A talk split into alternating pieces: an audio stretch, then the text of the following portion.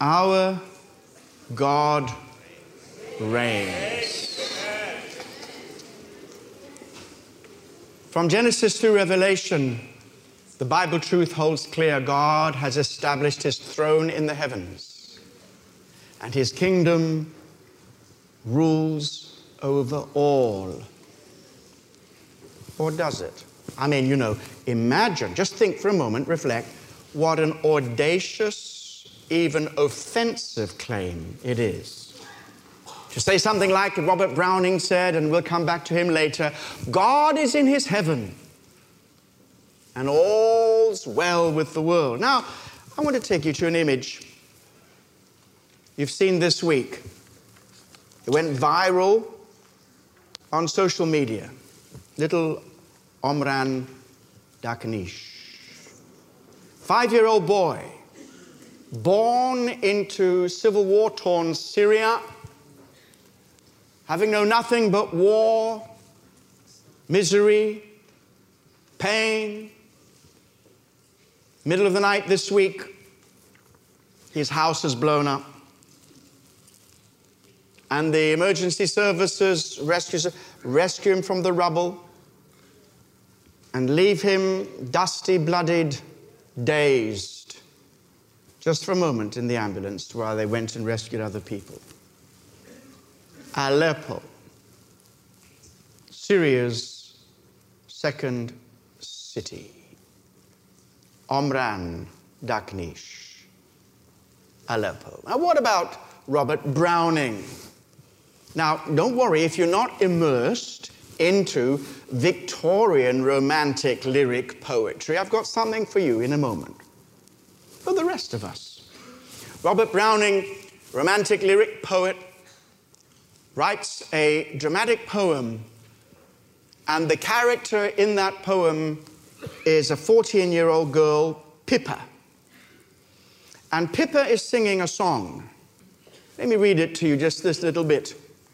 The years at the spring, days at the morn, mornings at seven, the hillsides dew pearled, the larks on the wing, the snails on the thorn, God is in his heaven. All's right with the world. Which vision is correct? This is a story of a northern Italian girl who works in a factory, works in a mill, as a, a uh, silk mill in the town of Asolo, northern Italy. Which vision of the world is correct? Omran's vision from Aleppo or Pippa's vision from Asolo? Which is right, Aleppo or Asolo? Well, we're going to see both as right, but before we go any further, um, when you take Robert Browning's words just a little bit out of context, you, you kind of think it's romantic, Victorian, escapist, naturalist poetry. But when you read the whole story, you discover there's a depth to it. This young 14 year old girl works extremely hard, very long hours in the silk mill. She has one day off a year. And on this day off, according to the poem, she chooses to walk through the streets of Asolo singing an encouraging song that others can see a vision of the world that brings God's goodness breaking into the darkness, as another poet said, the dark satanic mills of industrial revolution Europe. We ask ourselves the question which, which, which, which view is correct. Now, I promised you something for those of you who may not be immersed in all the cultural intricacies of Victorian poetry. This is especially for you.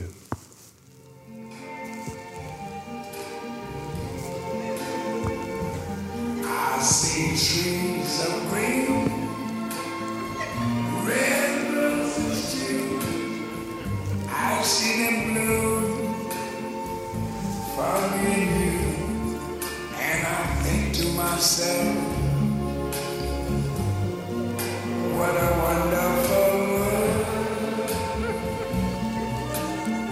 Ah, that brought you alive. So, Louis Armstrong, is he saying something like Robert Browning is saying? I say to myself, what a wonderful world, and we want to say yes, and we've actually already said yes. That's why it's very dangerous to worship God in public, because your words get quoted back to you. When through the woods and forest glades I wander, and hear the birds sing sweetly in the trees, you can hear them tweet, tweet, tweet.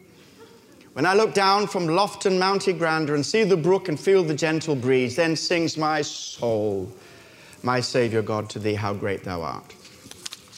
I don't think any one of us wants to deny the fact that even though it's a broken world, it's still a beautiful world. We see something of the glory of God, but, but we are not escapists. We don't pretend that the world is not broken and suffering. And while Omran's picture is by no means the most awful picture that has come out of this war torn part of the world.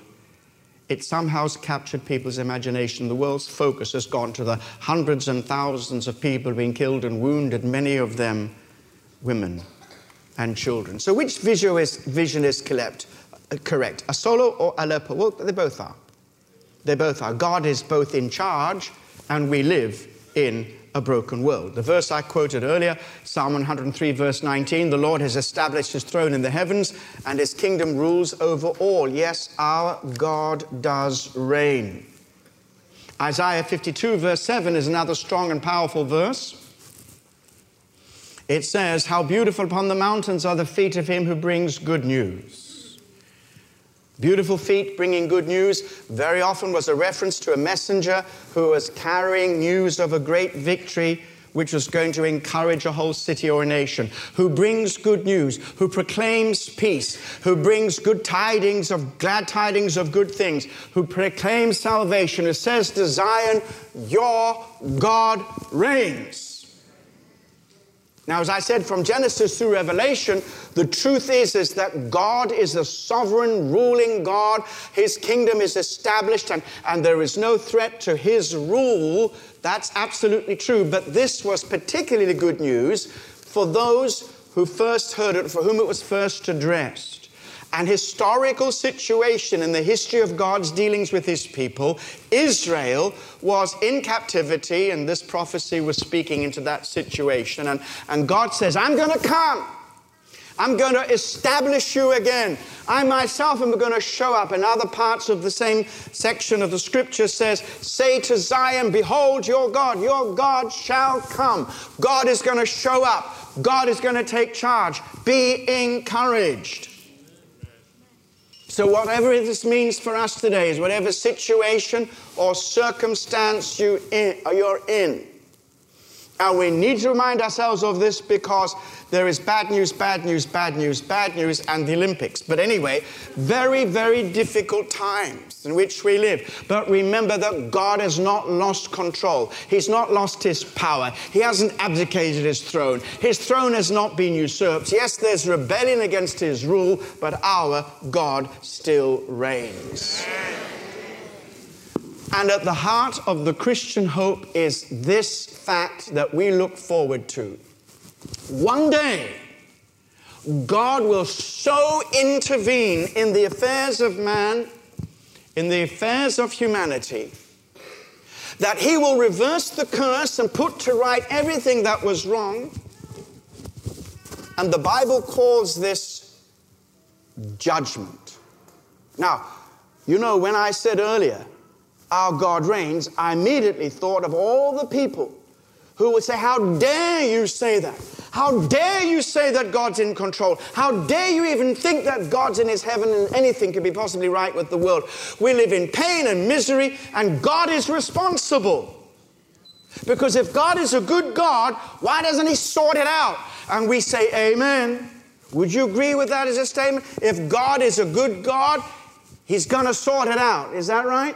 And that's called the judgment of the nations of the world. When God returns to put things right, to deal with evil, to deal with sin, to overthrow sin and iniquity, and to judge every injustice and create a new heavens and a new earth where justice is in charge. And as soon as we start talking like that, those same people say, Don't talk to us about judgment. Well, if you want God to step in, he, you've got to use the word judgment. And by the way, He's going to begin with you. So we look for that day. Peter talks about new heavens and a new earth. John in the book of Revelation 21 says, The day is coming when there'll be no more pain, no more dying, no more crying, no, and everything old, everything will be made new. And we look for that and we believe that and we know that whatever satisfaction we may or may not receive on this earth, whatever recompense, whatever justice, whatever good stuff may ever come to us on this earth, it is not worth comparing with what is to come. So we are futurists. We are future orientated people. We know that our hope is in Him. But is that all there is to it? Evidently not. God is not a God just of tomorrow, He's a God of today. And what is He doing now? God is up to something, yes, something very, very great. That was the message of Jesus. Mark 1, verses 14 to 15. And, uh, um, you know, this, this, this is absolutely crucial. It's at the beginning of the gospel.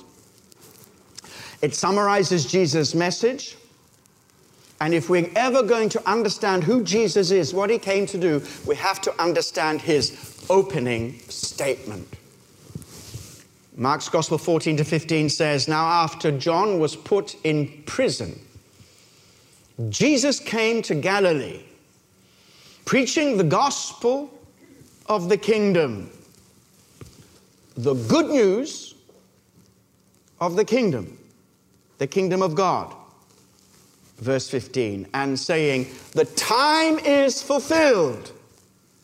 The kingdom of God is at hand. Repent and believe in the gospel. Now, this language, and we unpack it a little bit, is so familiar for us that as I read it to you, not a flicker of recognition comes over your face. And me too. Because we have to rediscover the kingdom 2,000 years of Christian language has covered it up for us. We need to go back to the beginning and dig it out and understand just what a radical, outrageous claim this is. And I'll put it to you like this it was as if Jesus was standing up in Galilee and saying, Listen up, everybody, God is now in charge. Listen up, He's in charge here. Something has happened. God's kingdom, God is now in charge over the earth. Not just heaven. He's established his throne in the heavens. Yes, yes, yes. But Jesus said, Pray like this May your kingdom come. May your will be done on earth as it is in heaven. The whole story of God is about Him reclaiming the earth and bringing it back under His control. And that is what the kingdom of God is. God's in charge here on the earth. And of course, in order to express this, he had to explode some myths some expectations which were human based, unrealistic, and well meaning, but in many, many ways totally misguided. In order to come to that, uh, let me just draw your attention to an incident in the Old Testament. Do you remember when Joshua was about to go and conquer the land and, and he had an encounter with the angel of the Lord? And the angel of the Lord was like a mighty warrior.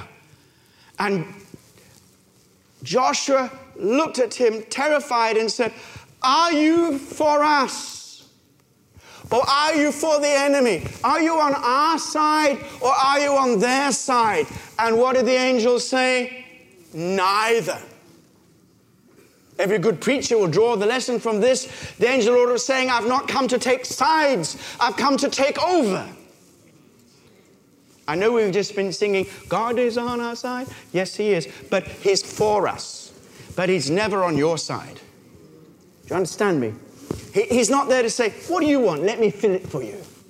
And you see, the expectation of the Jewish nation had built up very much a human understanding of what they expected to happen. They expected that Messiah would come as a revolutionary to lead a rebellion against Rome and overthrow the yoke of Rome to the point that Israel, the Jewish people, would become a totally independent nation and usher in a golden age such as David's kingdom would be back again. That's what they thought. And they had hopes about 100, 200 years before this, during the reign of a, a, nasty Syrian king. We're back in Syria. Don't tell me the Bible's out of date.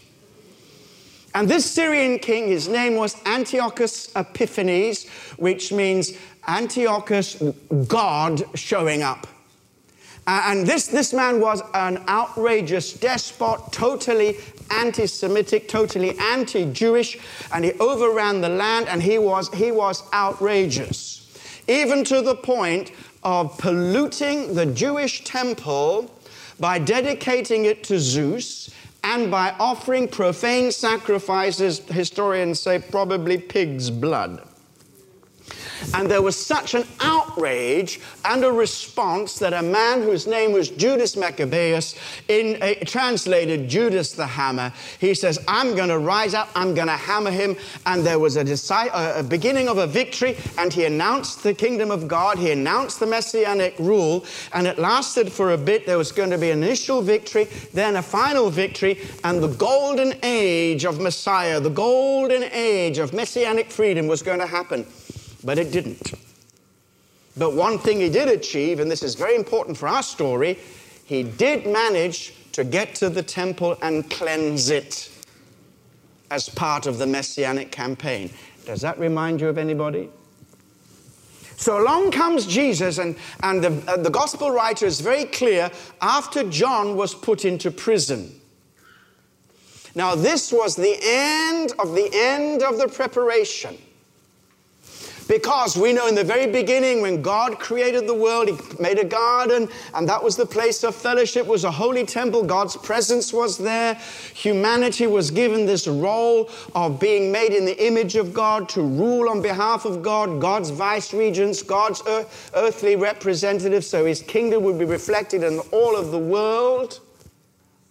And that project was spoiled because the communion was broken and sin entered the world and brokenness spread everywhere. And now God moves from his creation project to his kingdom project. His kingdom project is to restore the earth so that it would be finally the dwelling place of God. Heaven and earth would meet again. That's what it's all about. And so from Genesis 3 right the way to Revelation 22, it's the story of that restoration.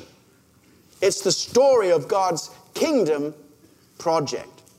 And the Old Testament is all about preparation including the choosing of a nation and, and uh, being, setting up kings over that nation in a theocratic rule to be a kind of demonstration of the kind of things it would be like when God's in charge, but only as a preparation. And the final preparation was John the Baptist, Jesus' cousin, who prepared the way of the Lord. And as soon as John's time was up, Jesus steps into the place. So it goes from preparation to the revelation of God's kingdom. The gospel recorders say that Jesus' first words are, The time is fulfilled. All those years of preparation were over, and now God's in charge. Amen and amen. amen. So he says, The time is fulfilled, the kingdom of God is at hand, God is, is, is, is, is in charge.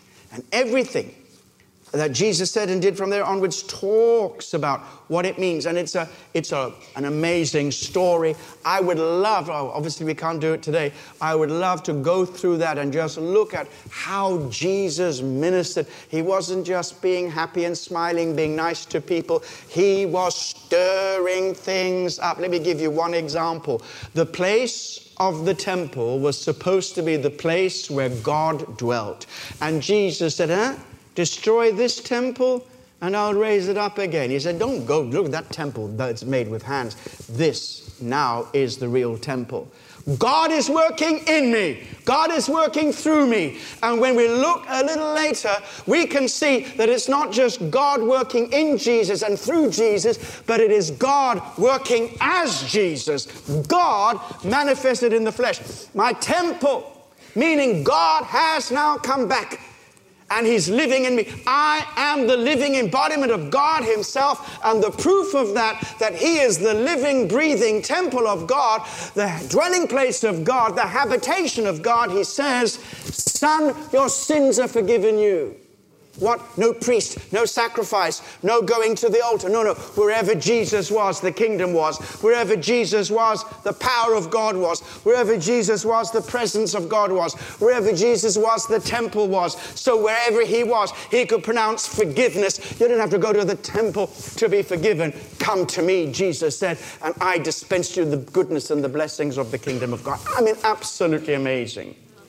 Absolutely amazing.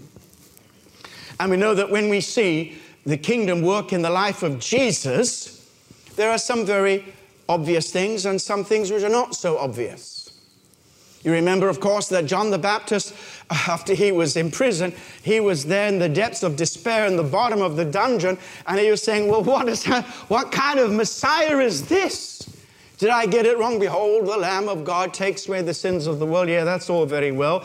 But I was thinking, behold, the Lamb of God that sets us free. Behold, the Lamb of God that gets rid of Rome. Behold, the Lamb of God who's on our side. But God says, no, I'm not on your side. I'm not on their side. I have come not to take sides, but to take over. And the kingdom would look strange in the beginning. Go send a message to Jesus and say to him, are you really the Messiah?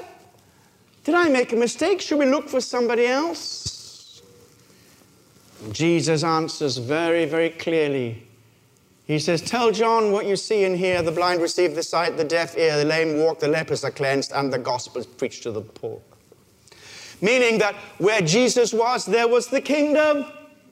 And the signs of the kingdom were very, very clear, prophesied in Isaiah the lame shall walk, blind shall see. This was definitely Messiah, but the kingdom had come, first of all, in a unexpected form.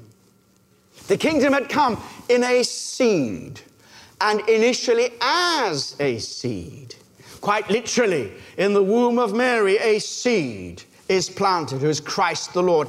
He shall be great, he shall be called the Son of the Most High. And then he told parables and stories to explain that the kingdom would come, first of all, in an advanced form which would not be open and ambiguous. It would not look like the decisive victory that it really was. It'll be a seed that will grow into a tree that will take over the whole earth. And believe me, friends, it is coming. I said, it is coming.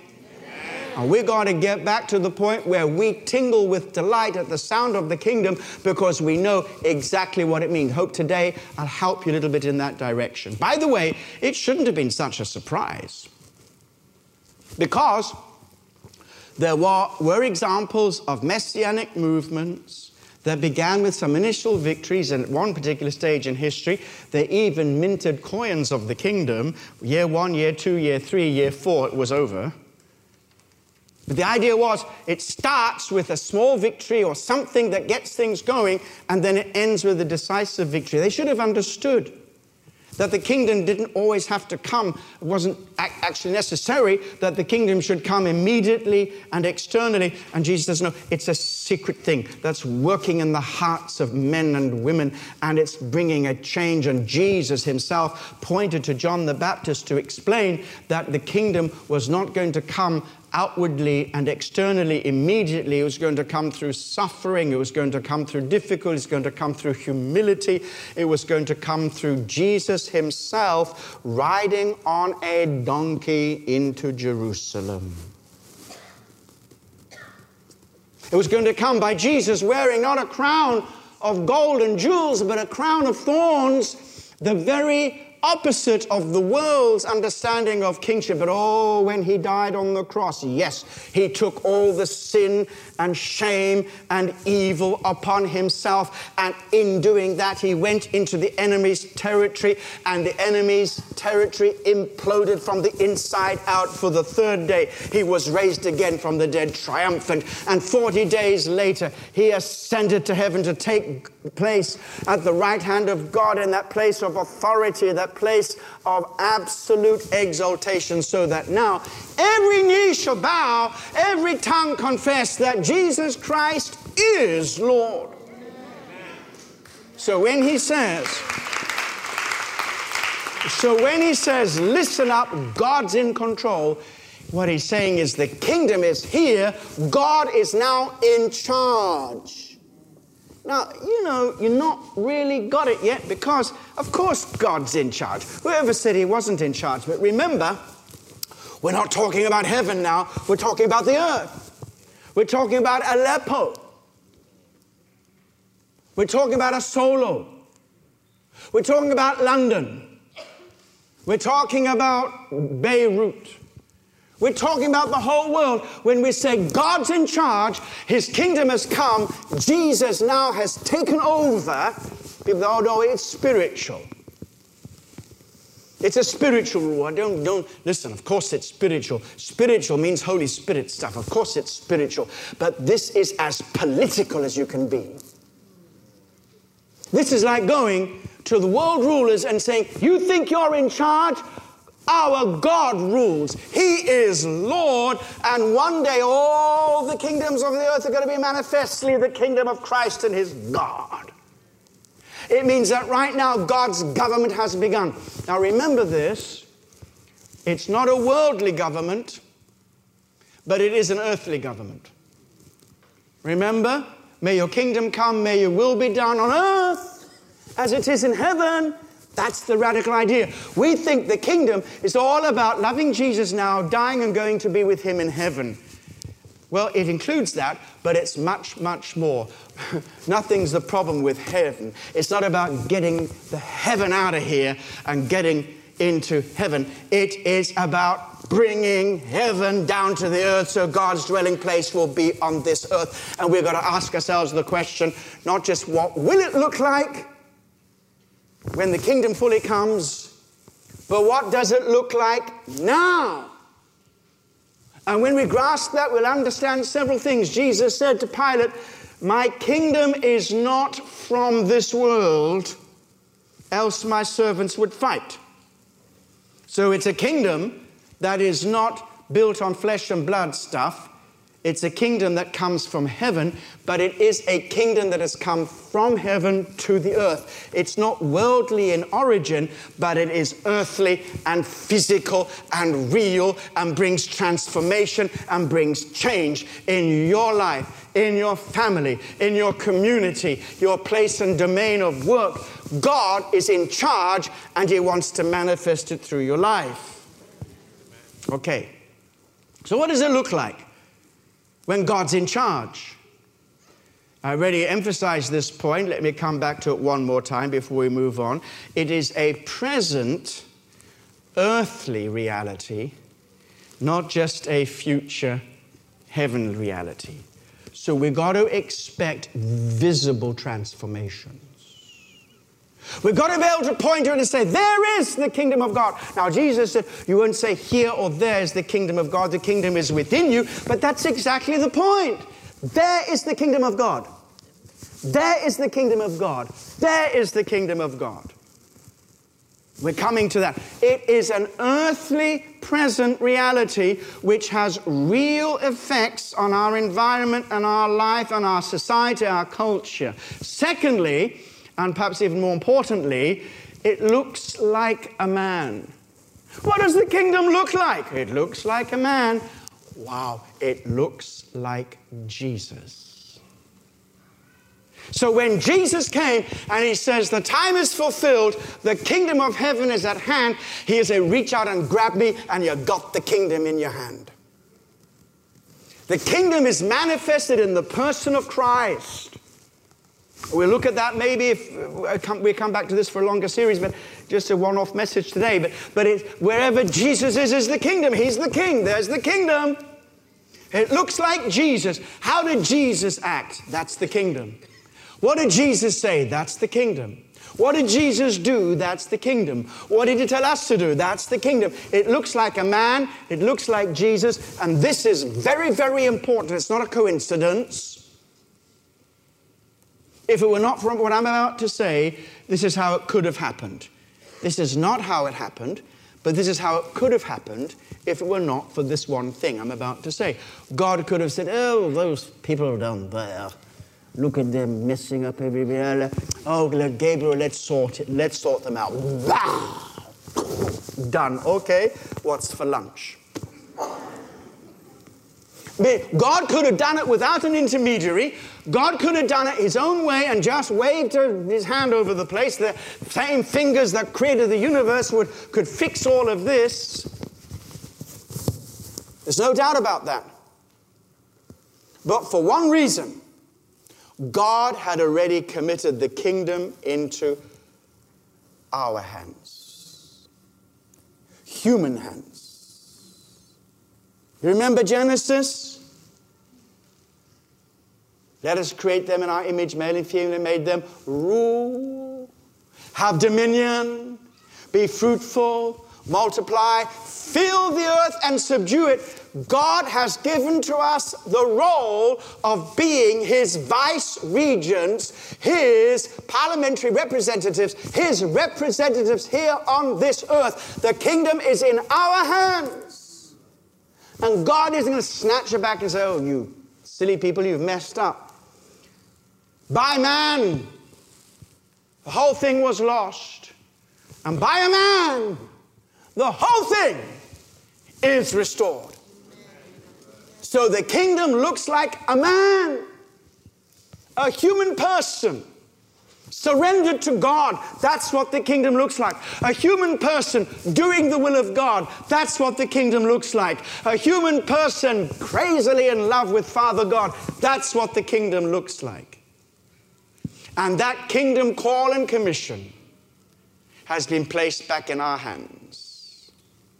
The Son of Man, Jesus' favorite self designation, the Son of Man is the representative human who receives the kingdom and he gives it to the rest of us. That's exactly what happened on the day of Pentecost. For on this earth, you'd have to go to where Jesus is. That's where the kingdom is. If he's not here, he's over there. You got to go over there. It was manifested in the person of Jesus Christ, but Jesus was training his disciples, which is why we have a cell strategy and a vision in this church so that we can do what Jesus did, that we can invest our time in one another, that we can grow to be like Jesus and equip one another to get out there and do the work of the kingdom. That is church, ladies and gentlemen.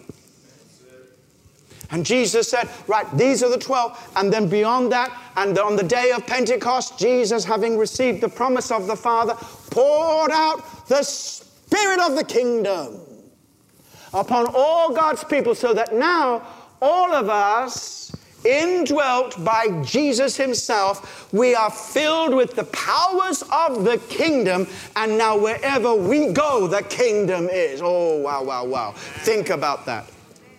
Wherever you go, the kingdom is. Not at the same level of Jesus, but as his delegated authorities on this planet. Wherever we go, he goes. Wherever we go, the Spirit goes. And the influence of the kingdom flows out of our lives. That's how the kingdom comes through us. God's at work in us. So, what does it look like?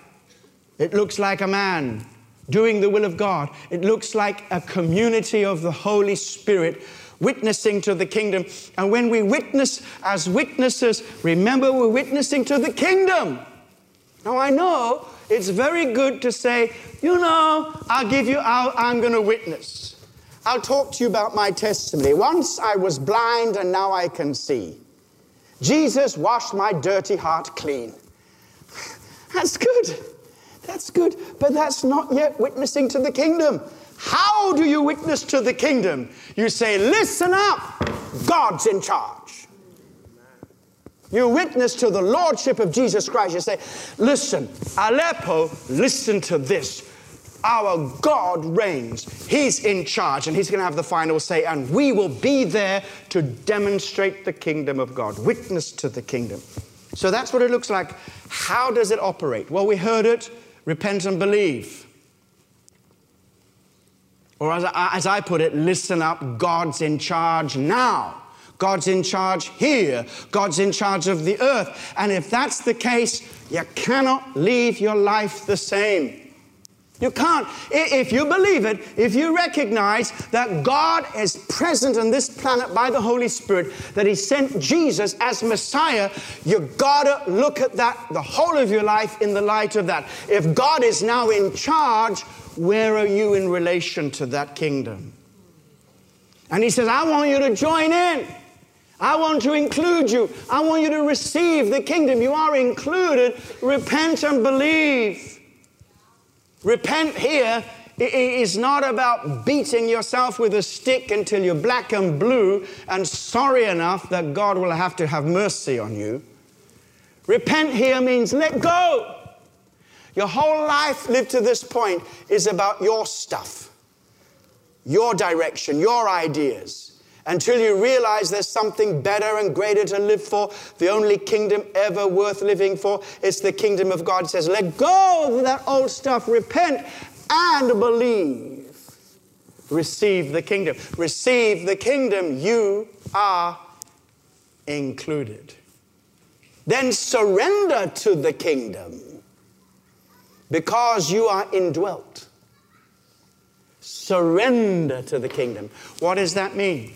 It means that the kingdom works from the inside, and it's not just about signing some certificate or formally saying, I accept the kingdom of God and Jesus Christ as Lord. That's a good start, but it's about inviting the Holy Spirit, the Spirit of the kingdom, to take full control of your life. As you yield, you receive the kingdom because you are included. You surrender to the kingdom because you are indwelt.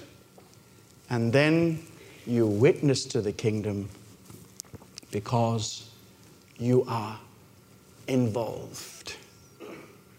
What does that mean? It means that God has never rescinded his decision to rule the earth through his people. And we are called to express the kingdom and to influence our world, starting with our own private world, what's going on inside us, and that is a pretty big universe. And that's why in our cell groups, our cell meetings, we meet together so that we can talk to one another about the kingdom and encourage one another so that we grow, we are shaped, we are formed according to the values of the kingdom, the ethics of the kingdom, the principles of the kingdom, and the ministry of the kingdom. And then together we represent the kingdom wherever we go. That's why the evangelistic cells are of no value to hold them in the church building, saying, like Christians have said for generations, if you want it, come and get it. No, Jesus says, go and give it to them. That's why you need to have your evangelistic groups in your workplaces, in the marketplace, where people are, in your places of hospitality, entertainment, and even nourishment. So we are involved, we are indwelt, and we are included in everything to do with the kingdom of God. We receive his gifts, forgiveness, restoration, hope, present power, change lives, all of this, and then we become agents of change. Big change good change. Making our little bit of earth that much more like heaven than before. May your kingdom come. May your will be done. Growing as Christian community to demonstrate the lifestyle of the kingdom that people can see in us the kingdom of God. Taking action so that we make a kingdom difference. I'm asking every person that is involved in any one of the areas of society which are covered by our giants media, arts, politics, economics, every area, medicine, health, every area which covers every single one of us to get together. We're writing to you, get together and say, what kind of kingdom difference are we going to make? Not just today, not just tomorrow, but in the months and years ahead. What are we going to do that's going to make our domain reflect more of heaven than before? So we say it's much, much more than dying and going to heaven. Of course, we get that, but don't worry, we're going to be straight back here. Heaven is a serious thing, but don't worry, it's not the end of the world. We come back. Our dwelling place is with God here on this earth. There will be no barrier between heaven and earth. Be like two houses semi detached, attached in the middle. Right now, the door is open. The time is coming when the wall is coming down, and you'll be able to walk from heaven and walk to earth. Heaven and earth, not even a day trip. It'll be so like a marriage, God's dwelling place on the earth. And at that time, when it's fully manifested, the kingdom of God will have so transformed everything. There'll be no more Aleppos. Well, there might be. But the Aleppo of that day will be very different from today. There'll be no bombs, there'll be no bullets, there'll be no false religion, there'll no be no false desires or any kind of politics of greed or self interest. It'll be the politics of God in a renewed universe.